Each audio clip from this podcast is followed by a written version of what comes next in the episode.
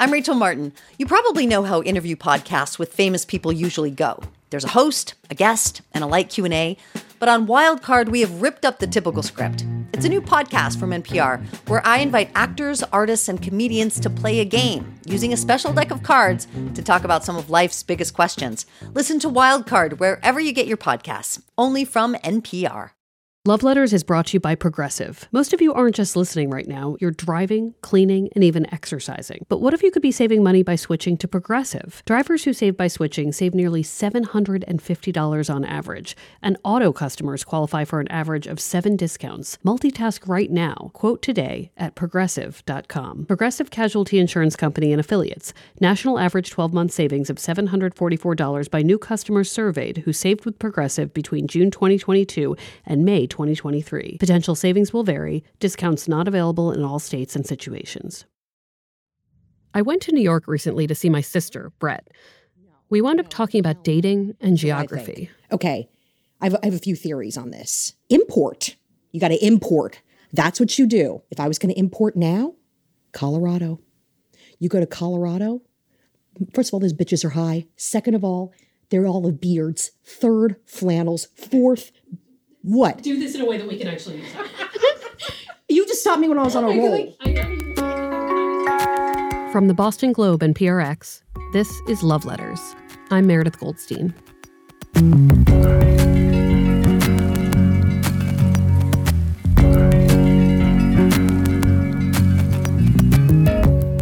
My sister Brett, who you might remember from season one of the podcast, met her husband at this holiday market in New York City years ago.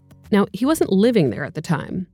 He lived a couple of hours away in the Hudson Valley. He just happened to be in town. One thing leads to another. He visits, they fall in love, and then he moves to the city to be with her. This man relocates for love tale is why Brett has developed a unique theory on dating and geography. For anyone having a hard time meeting someone in the city or town where they live in, Brett's advice is this look for someone you can import, like a fine, soft French cheese. For real, Brett actually believes that if her husband had been a true New Yorker, like a New York City New Yorker, he wouldn't have been so open to conversation when they met. He would have been distracted by other women, maybe. They just probably wouldn't have gotten together. If you are a resident of New York City, of the five boroughs, you stay in New York City. You import from outside of New York City. You meet the guy outside of New York City, and then you, you know, and you don't even need to sell it all that much. It's it sells itself, right? Then they live here, but but they retain their outside of New York value system and they remain hopelessly devoted and you have the best guy who's salt of the earth from somewhere else and you still live here. So many of us move here because of our career. And so we're kind of in it for ourselves right? So this town is just filled with selfish a-holes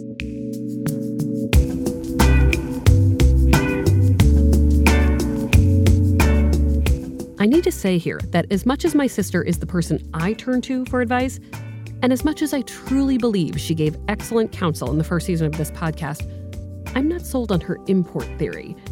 I mean, yes, it worked for her, but I'm not sure how realistic or practical it is for anyone else. But she does raise a point about where people live that feels important to me. In my advice column and in life, I get many questions about location. My single Boston friends are constantly wondering whether they'd fare better in New York with more options, or maybe in a much smaller town, maybe someplace in the Midwest where people are nicer, someplace with like people who play hockey and drink milk. Meanwhile, my New York City friends imagine that dating anywhere else would be easier. And according to Brett, they may be right. She believes New York City is the worst place for straight single women, no matter who they are or what they look like. I mean, you've lived in DC, you've lived in New York, you have a bunch of friends who are single and have lived many places. Is New York the answer for people who are like, it would be easier if there were just like a zillion people and I was in New York? No, no, hell no. This is what I think. It's like a goddamned candy store for men. If you are just a normal girl doing a normal thing with your normal life and you are living here and you are single, you have to know that you have to have a thick skin because I just feel like guys are like next, next, next, next, right? Sometimes I do feel like moving somewhere else might instantly, magically improve my dating life. Over the holidays, I saw my best friend in St. Louis, and we were at this super homey restaurant eating barbecue. There were so many lovely people there, and yes, some of them had very good beards. People seemed to be engaging with each other, and they weren't glued to their phones. And I was suddenly very sure that if I lived in St. Louis, I would have an amazing boyfriend. Of course, maybe I was just in vacation la la land. Maybe people are like that on the East Coast too, but I'm moving too fast to notice them. All of these theories do make me wonder how does where you live affect your ability to meet someone? So I called up Zachary Zane. He's a writer, speaker, and bisexual activist who talks a lot about non monogamy and sex positivity. He's someone who's lived and dated in multiple zip codes. He grew up in Los Angeles, went to Vassar, and then lived in Boston for a few years. He now lives in New York City. And yeah, he's got some dating war stories. I had one time I, I got, stopped off at the date and I got there and I was super excited and she just goes, "Oh Jesus!" were the first words out of her mouth.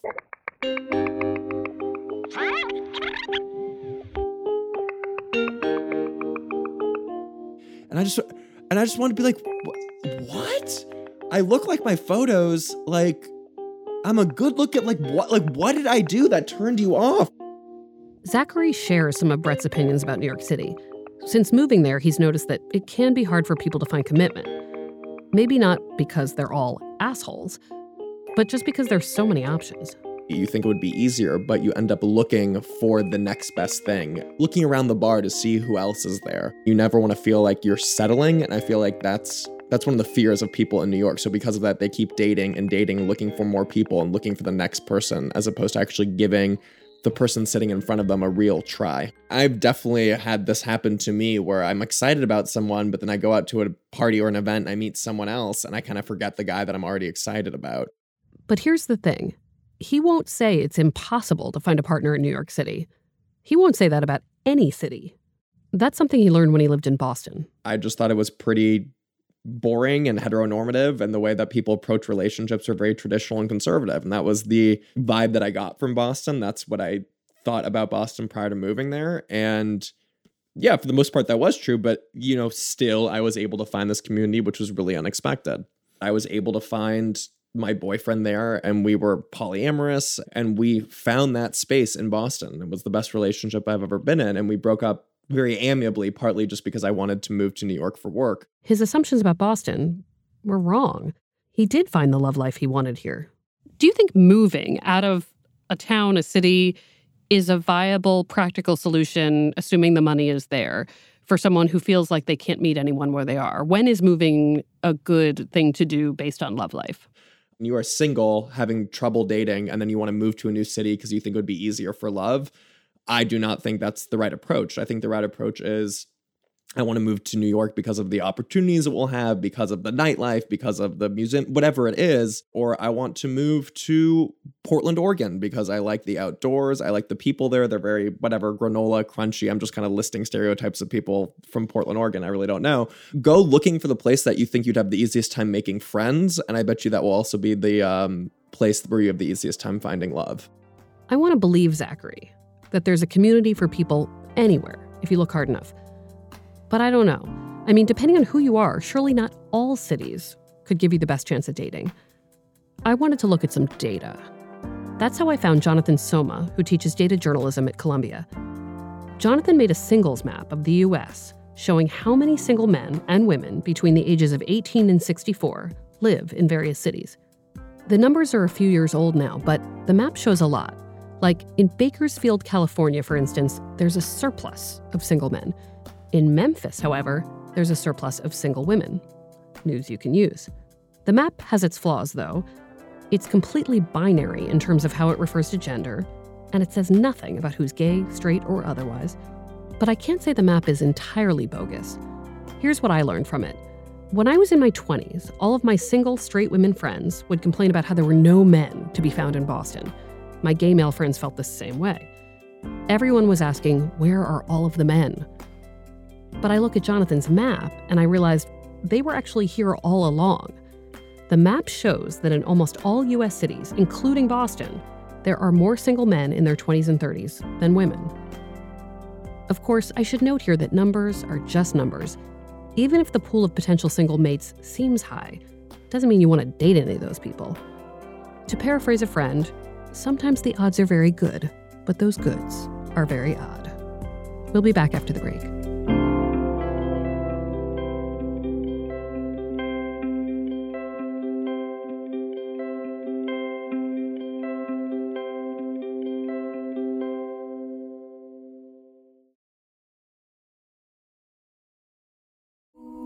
If I get to date a white guy, it's worth all the wait. It's so hard to date around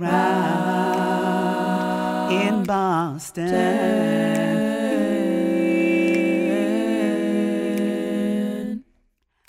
This is a music video made by playwright and screenwriter Obehi Janice. Right now, Obehi is writing on a show you might have heard of called Castle Rock, which is based on Stephen King's novels. Castle Rock is the fictional town where many of his creepy stories are set. Personally, I'd love to know what the dating scene is like there. Anyway, Obehi grew up in Lowell, Massachusetts. It's a city of beautiful old textile mills. It's also the birthplace of Jack Kerouac. She went to college at Georgetown and then moved back to the Boston area where she lived for eight years.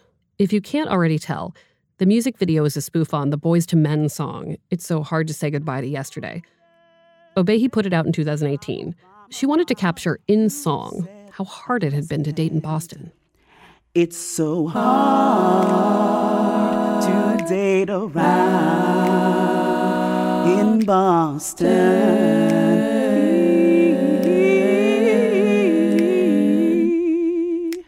The parody really came out of meeting people, but nothing sticking. I talked about not finding like a bougie black dude from Harvard to date, talking about like, if I'm dating a white dude, that'd be worth it. Like, I mean, I said things that were real because it actually is completely based on my experience. One thing she experienced in Boston was a lot of frustrating ambiguity. You're hanging out with a guy and you don't know if it's a date. Like, you don't know if it's a date. So now I'm very familiar with what I call fake a dates, where like we're just friendly, you know, we like each other's company, but you man have made no intention of being like, I want to see where this goes, but we will continue to hang out, but like not seriously.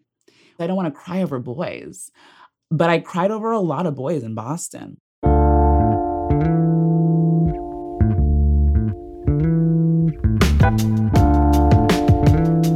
Obehi talks about those articles that say that on dating apps, black women and Asian men often fare the worst. She says she felt that discrimination in Boston, and so did her black friends. I would often get like really fetishization messages from like random white dudes. But I don't think I ever had a solid online dating experience. It felt really demeaning and dumb. But when Obehi really gets into her Boston dating history, it's clear she did manage to find some dates. But even then, she was kind of underwhelmed. It didn't feel just right in the way it needed to. You know that feeling when you're like, is this as good as it gets?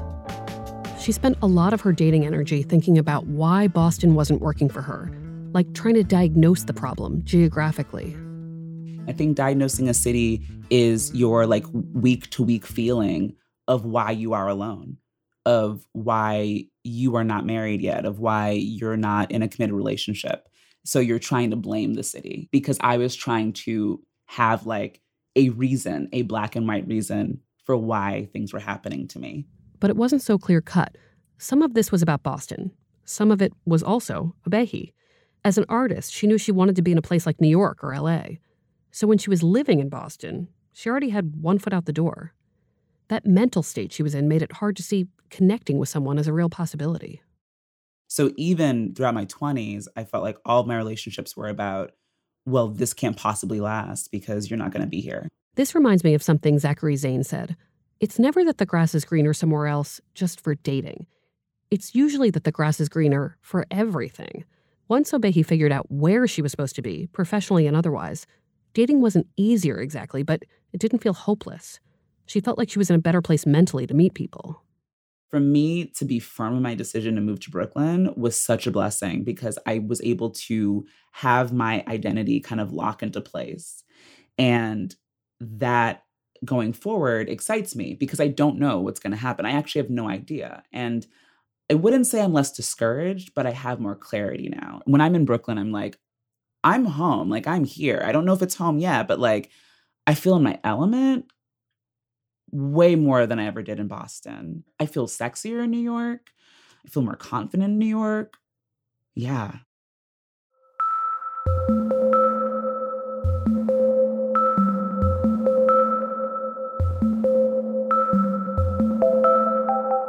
Obehi now splits her time between Brooklyn and Los Angeles, which doesn't make it easier to meet people.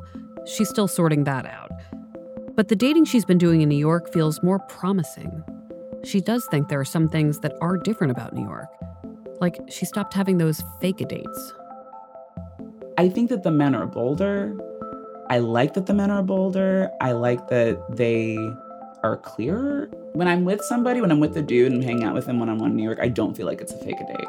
I definitely feel like I'm hanging out with you. We are interested in each other physically, emotionally. Like, let's see what this is. The best first date of my life occurred like in a coffee shop in East Village. And no, this guy and I are not dating, but the fact that like I had a good first date and I remember leaving that first date like really proud of myself. Like, Obehi, you did that. Like, you had coffee and it was good. when Obehi talks about New York like this, I have to say, she lights up a little. I don't know if she knows it, but she gets like glowy, like in her eyes. And that is part of the answer to this question about dating and geography, and why my Boston friends, who love living where they do, probably have a far better shot of meeting a partner at home than in some alternative, wholly imagined universe in New York City or in LA. Or in my case, St. Louis. Well, actually, London, but that's not a fantasy I can even afford. It also might mean that my friends who are so sick of dating in New York City might actually just be getting sick of living in New York City. They no longer feel like their best selves there. I really love what Zachary said about choosing a place where you think you'd find friends, but I might go a step further. Think of this as a TV show. In this show, you are the main character. You find your professional passion, host a party, see friends, and yes, find love. Where is this show set? Is it where you live now? Is it elsewhere? I think that's kind of your answer. Don't move just because you think it's easier to find love in some other place. Your job, if you're looking to meet someone, is to live where you can be the best, most fully realized version of yourself. That's where it might feel a little less like, is this as good as it gets? And more like, yeah, this is just right.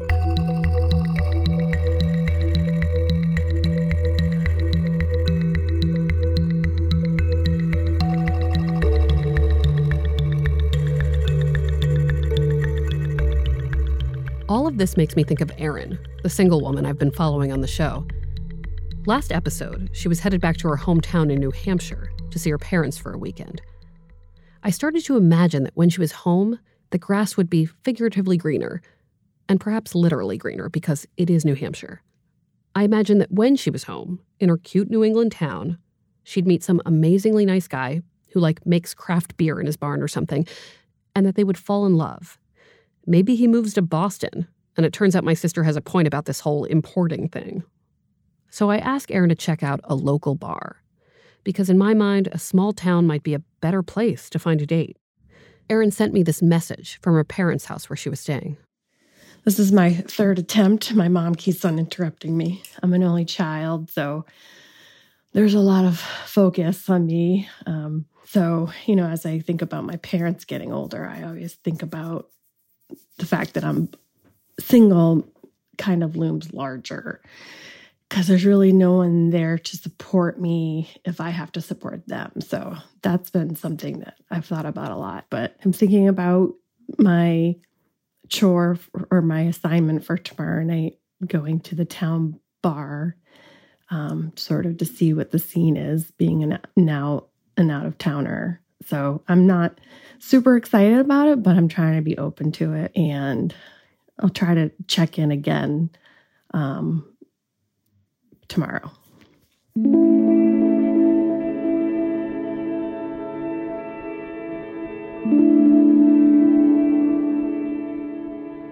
But tomorrow came, and you know what? She didn't want to look for men at the local bar. It didn't feel right. It didn't feel like her. She called me when she got back to Boston Erin told me that part of it was that she was still feeling down about those setup dates that fell through Hi. last episode. I think I was sort of still, you know, moving past that, and then to go home and be like, here I am in my single bed, Yeah. and you know, like with it's, it was just hard. The thing is, New Hampshire just isn't home for her anymore. Being at home is just just it's it would have been just really foreign to me, and not in like a good way. So I was just like, I just need to sort of shut shut off. Um, and so that's sort of what I did. Um, I feel like this supports what Zachary and Obehi were talking about. Erin isn't at her best in New Hampshire, and I think she won't date her best there either. So I decide that a better next step for Erin is to be out in Boston, her city. She'll meet people like old school at a bar in person. She likes where she lives, so let's go get after it. And I want to take her out myself, so that's the new plan. An advice columnist, a single lady named Erin, and my friend Sarah walk into a bar with a microphone. Next time on Love Letters.